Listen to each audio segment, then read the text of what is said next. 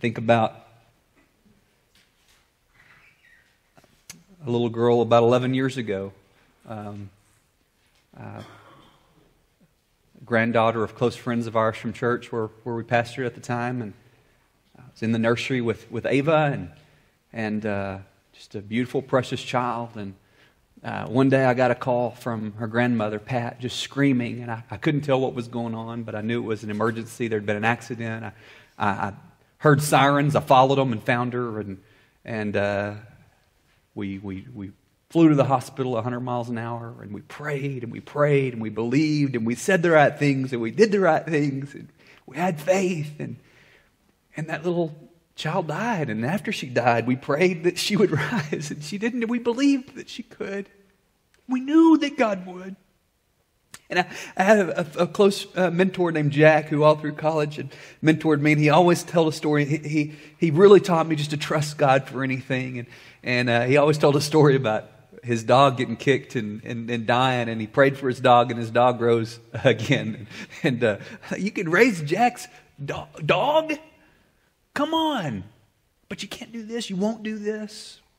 Um, I've seen God, and you've seen God do so many amazing things, right? We've seen God do amazing things, but then there's times that, that we ask Him, we we want Him to do this thing, and it's so confusing that He doesn't when he doesn't. Um, sometimes, even though we get the formula right and we have the faith right, and, and we think, well, I did it, I did it the right way, I did the right things, how come? It's so confusing. Uh, sometimes not even in, the, in that scenario or that type of situation, but sometimes God can be confusing in that, you know, I can be so sure that I'm right about this or about that. And, and then maybe later I realize, wait a minute, I wasn't right about that. Has this ever happened to, to, Pray that this happens to you. If it doesn't happen, we got a problem, okay? But, but wow, I wasn't right about that. I, I thought that I was on God's side. Then it come to find out, wait a minute, that's not where God was at all. It can be confusing. In Luke 9, Jesus' disciples are going to find themselves confused. And all the way through the Gospels, we see them confused about just the nature of what it means to be a disciple. They're confused about what it means to be a follower of Jesus, a friend of Jesus, what it means to be in his inner circle. Um, does it mean power and does it mean privilege and does it mean reputation?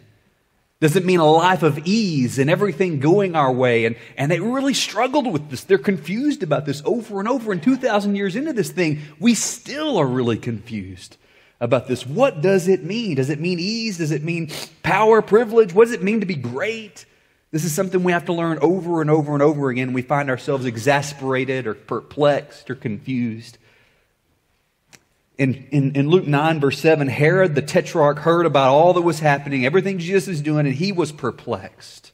You can underline or circle or highlight that word perplexed, or just remember that word perplexed means confused, um, puzzled.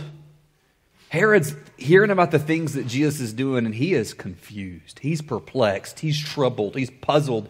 And, and he says, uh, it, it, was said by some that John the Baptist had been raised from the dead, by some that Elijah had appeared, and, and others that one of the prophets of old had risen. And Herod said, I beheaded John. Who's this guy? Who's this about whom I hear such things? And he sought to see Jesus. So Herod is perplexed, disturbed, puzzled, confused.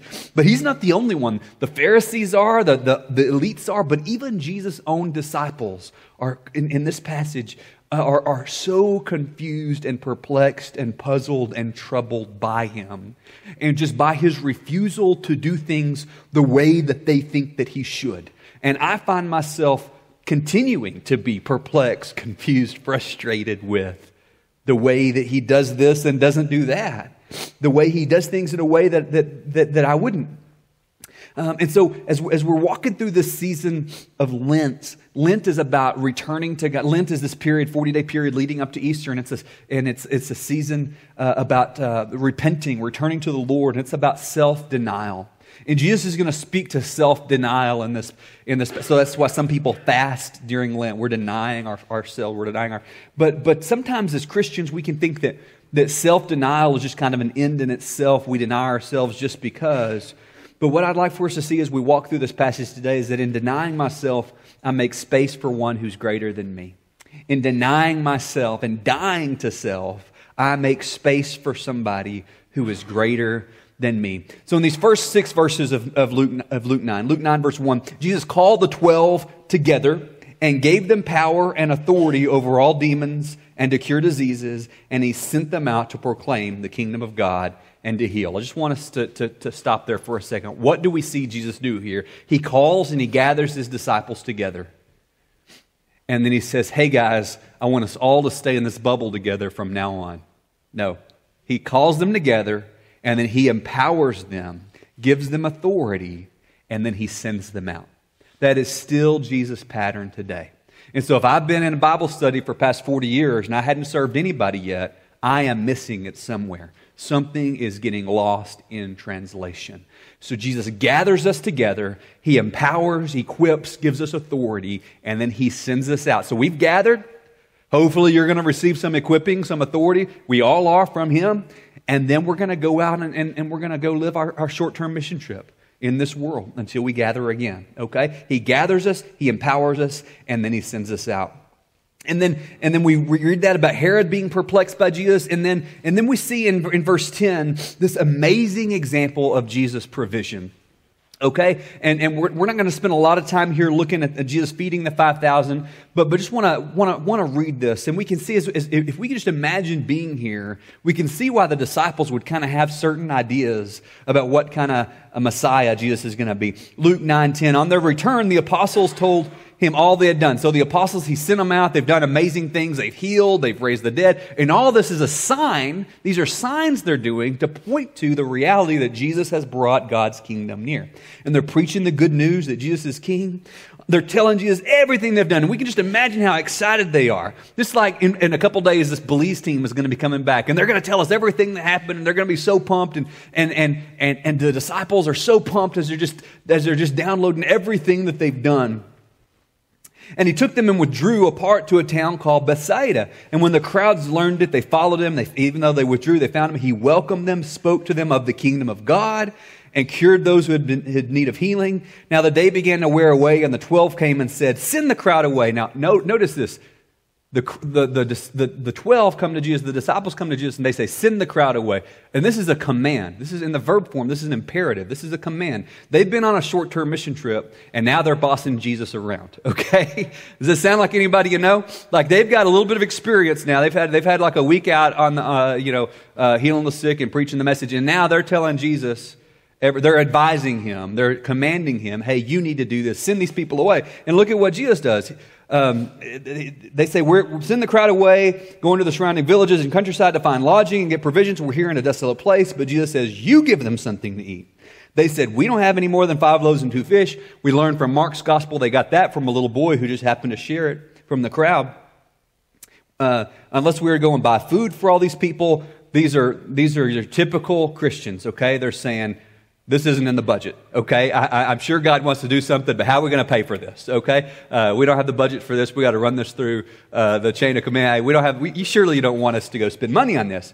And uh, they're, they're saying for there's about 5,000 men. And he said to his disciples, have them sit down in groups of about 50 each. So there's men plus probably some women and children. And so they sit down in groups of probably about 50 men each, plus their families, so that each of these disciples can serve a group of people. Jesus multiplies himself and then he, multi- and then he multiplies the bread and the fish. They, have, they, they sit down, taking the five loaves and two fish. He looked up to heaven, said, it, said a blessing over them. Then he broke the loaves, gave them to the disciples, and set before the crowd. They all ate, were satisfied. What was left over was picked up 12 baskets full of broken pieces. So much going on here. But at the end of the day, we see that God provides for our needs. This is a miraculous provision uh, that Jesus just, he feeds this, this crowd of thousands of people, and he takes a little, and, and when we give Jesus just a little bit that we have, he breaks it, he blesses it, and he makes something out of it. So good, so much good truth there. And so if we need provision today, there's, there's, there's something we can grab hold of there. But we can imagine, I mean, imagine you were a part of that. You were a part of seeing like a sack lunch get turned into food for thousands of people, and you were part of that. You, you imagine you'd kind of walk out of that kind of with your chest kind of bowed out, kind of like, yeah, I was, I was there. I was, hey, remember when that? Remember when we, you know, we fed all those people, um, and and so and so we we would imagine that seeing this like the disciples are thinking, yes, like we have hitched our wagons to a guy that can just do this and feed the world. Like we have won the lottery. Like gee, we're never going to have to work a day in our lives. I mean, this is great. We've got the easy street now. There's not going to be any suffering. There's not going to be any lack. This is abundant life. Now it happened, verse 18, that as he was praying alone, the disciples were with him and he asked them. Now, now hold on. Verse 18, he's praying alone and the disciples were with him. What does that mean? So they're together, but Jesus is the only one praying. Can you imagine what the disciples are doing? They're scheming. That's what they're doing. They're planning. They're making big plans and they're getting it all figured out. And Jesus is praying. And he turns and says to them, Who do the crowds say that I am? Because they're talking about the crowds. You know they're talking, man, you see all those thousands of people and we left and we fed them. There's Jesus, Jesus. And it was so great. And they answer, Well, some say you're John the Baptist, some say you're Elijah, others say you're one of the old prophets. See, the same conversation that Herod had just had. They're just as confused as Herod is. We stay as confused as Herod was. Then he said to them, Who do you say that I am? And now this is central, this is the central chapter in Luke. This is where everything turns toward the cross, and this is the central question of the Gospel of Luke. This is the central question of their existence. This is the central question of your life and mine. He says, Who do you say? I'm not asking what your mama said, what your grandma said. Who do you say that I am? And Peter says, The Christ of God. You're the anointed one. You're the Messiah. Right answer. And that means Peter's got it figured out, all right? No. We're going to find in this chapter, as this chapter uh, gets, gets laid out, that even though Peter knows the right answer, he doesn't really know what Jesus is about.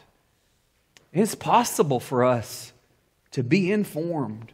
It's possible for us to answer the multiple choice quiz correctly, but still misunderstand the fundamental mission and person of Jesus. He, he, he says, you're the Christ of God. And then Jesus says, strictly charged and commanded them to tell this to no one, saying, The Son of Man must suffer many things, be rejected by the elders and chief priests and scribes, and be killed, and on the third day raised. Whoa, whoa, whoa, whoa, whoa. I mean, they don't have a category for the Messiahs don't get rejected and crucified. They can't hear the word of resurrection because they can't fathom that he would be killed. I mean, you don't get killed if you're going around feeding thousands of people and healing the sick and raising the dead. That's not what happens. This is not computing with them. They are not getting it. They are confused and perplexed.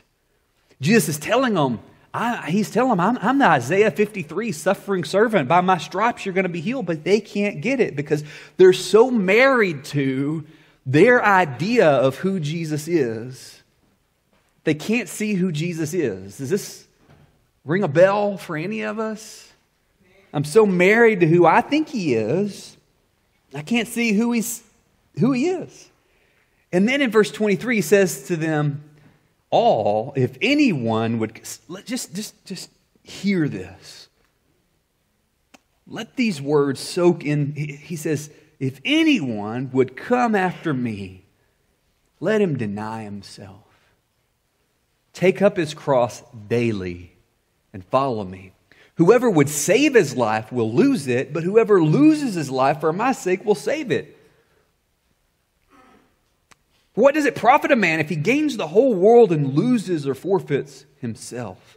Whoever is ashamed of me and of my words, of him will the Son of Man be ashamed when he comes in his glory and the glory of the Father and of the holy angels. But I tell you truly, there are some standing here who will not taste death until they see the kingdom of God. And what happens next is Peter, James, and John are going to go with Jesus and they're going to see a glimpse of the glory of the kingdom of God. Jesus is going to be transfigured, metamorphosized in front of them, and his glory is going to shine. And they're going to see Elijah and Moses talking with Jesus.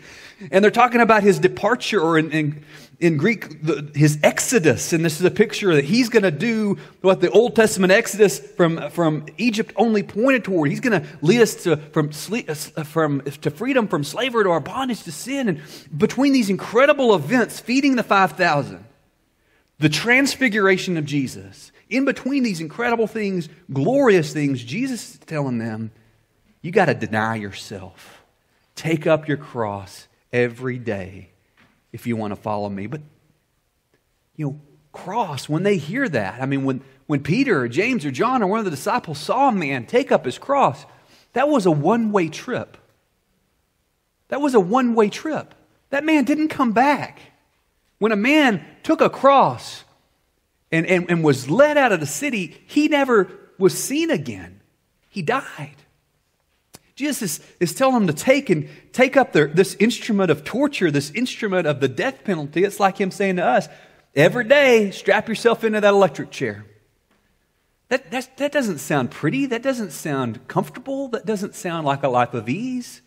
It sounds like there's a certain amount of suffering in the bag here. Deny yourself, follow me. Whoever will save his life will lose it. Talk about some perplexing words. So we're saying the old man is gone. He doesn't live here anymore. He says, Deny yourself, take up your cross. How often? Every single day. And he says, Follow me. I love these words. These words are very helpful from John Piper. He says, When Jesus said that the way to follow him was to take up our cross, he meant at least this be willing, without murmuring or God criticism or cowardice, be willing to be opposed, to be shamed, to suffer, and to die, all for your allegiance to him. Or to go to the heart of the matter, to take up your cross meant to treasure Jesus more than we treasure human approval. Did we hear that?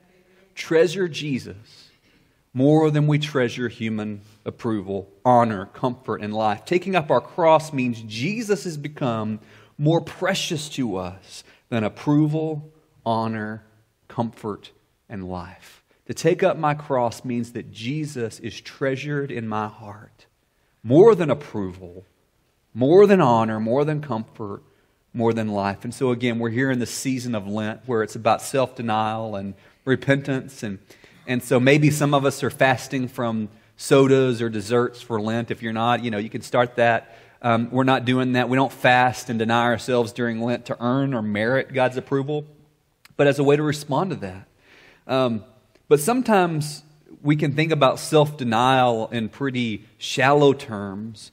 And, uh, I remember last or a couple years ago, we asked the kids, "Hey, what do you want to fast from Lent?" And, and I think it was Alma said, uh, "I'm I'm going to fast from corn." You know, like, well, you don't even eat that to begin with. You know, that's not.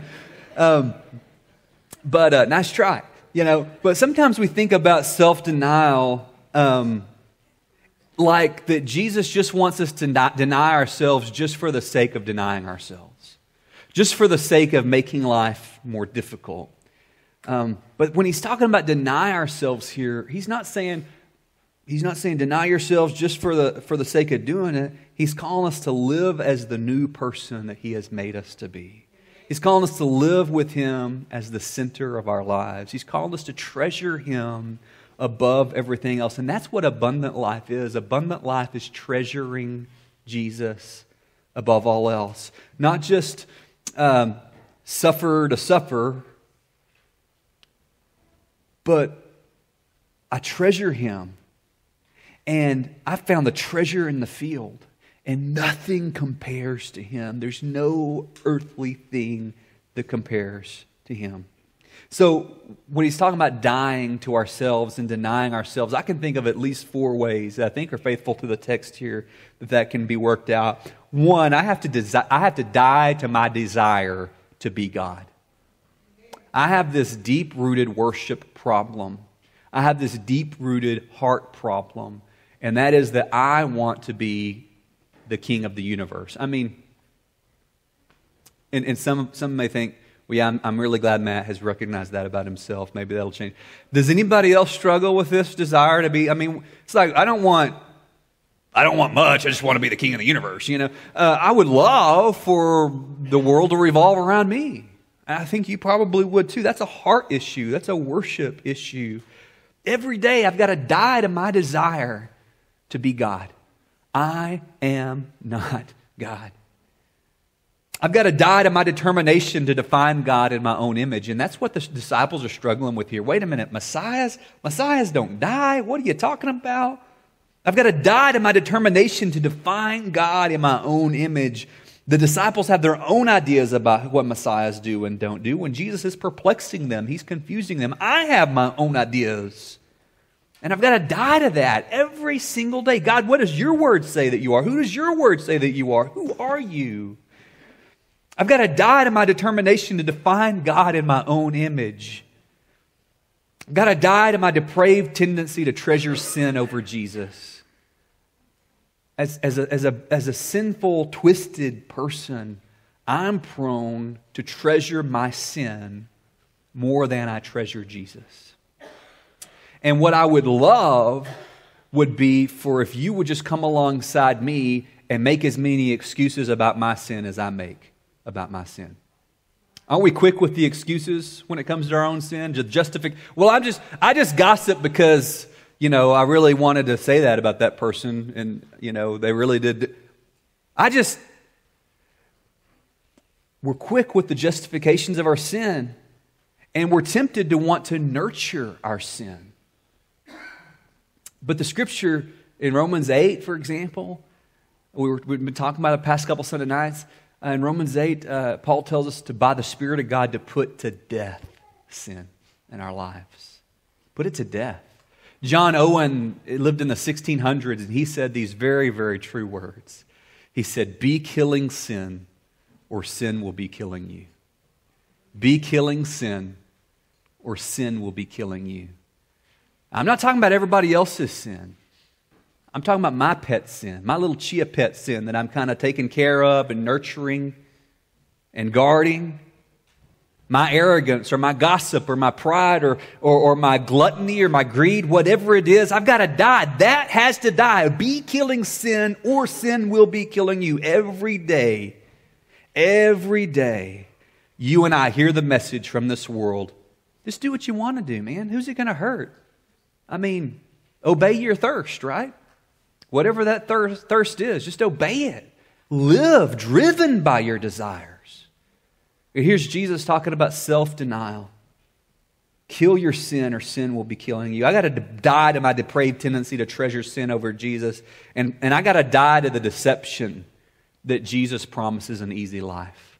I've got to die to the deception that just because I'm following Jesus, somehow my life is going to be easy. Um, I believe it was Karl Marx that said that religion is an opiate for the masses. Um, that, that religion is something we turn to just to deaden our senses. And, and the reality is, a lot of us do want Christianity to do that. A lot of us come to church because we want something just to, we want to take a hit off of something just that's going to make life feel better for a minute. Um, Brene Brown said that she went back to church in order to find comfort. She said, I went to church hoping to find an epidural to take away my pain. And she says, Church was not an epidural, it was a midwife. It just stood next to me and said, Push. It's supposed to hurt a bit. Man, what a picture of what it means to be the body of Christ. Our job isn't to promise visions of, of unicorns and rainbows to everybody. Our job isn't to take away everybody's pain. Our job is to walk next to each other and say, keep pushing. There's something glorious on the other side of this. Keep pushing. There's life on the other side of this death. Keep pushing. It's supposed to hurt a little bit. In denying myself, I make space for one who's greater than me. Jesus doesn't call me to deny myself just because he's mean. In denying myself, when I deny Matt, that old Matt, when I deny him from being the king of my castle, I step aside and I make room for one who is greater than me to do in me what only he can do in me. Self denial is not just doing, uh, not just not doing what I want. Well, I'd like to go to the movies, but Jesus. That's not what self denial is about. Self denial is about living as this new creation that Jesus calls me, that Jesus says I am, even when I'm tempted to live like the old me used to be. And it's fueled by treasuring Jesus. Self denial is fueled by treasuring Jesus above all else. So sometimes dying to self means I refuse vengeance when I really want to get even.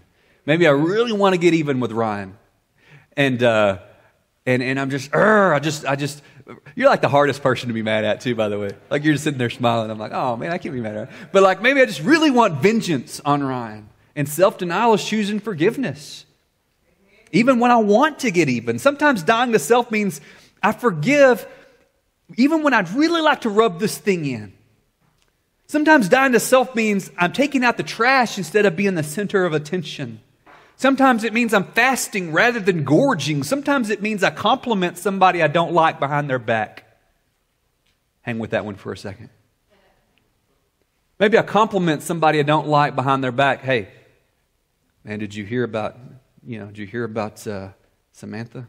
I do like you, Samantha, sorry. Did you hear about Samantha? Man, I saw her serving the other night like crazy.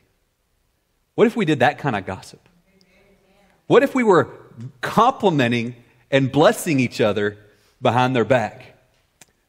That's dying to self. Maybe if I was praying rather than worrying, maybe I'm feeling the sting of being the shame of an outsider because I don't join in an office gossip or making fun of a kid at school, and so I taste the sting of shame and being outcast, maybe sacrificing time to disciple somebody or to pour into somebody that cannot pay me back. These are examples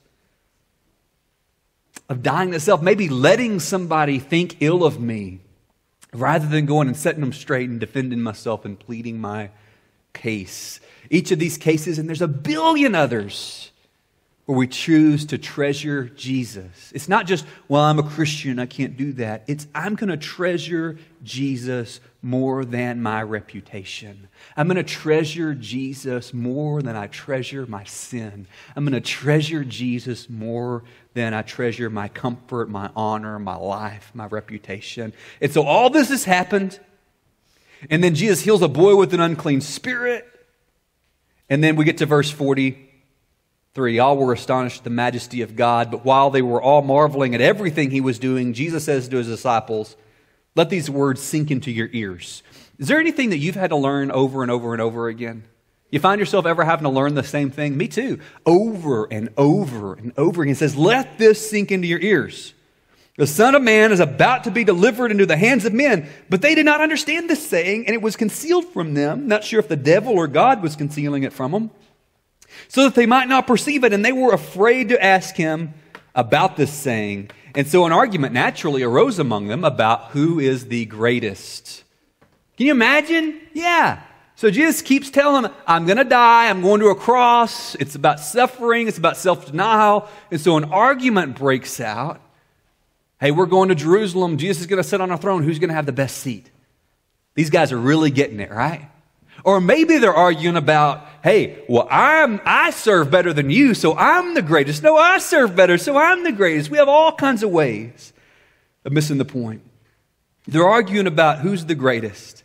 Jesus, verse 47, knowing the reasoning of their hearts, took a child and put him by his side and said to them, Whoever receives this child in my name receives me, and whoever receives me receives him who sent me.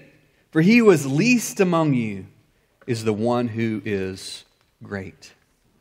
Whoever is least is the one who is great.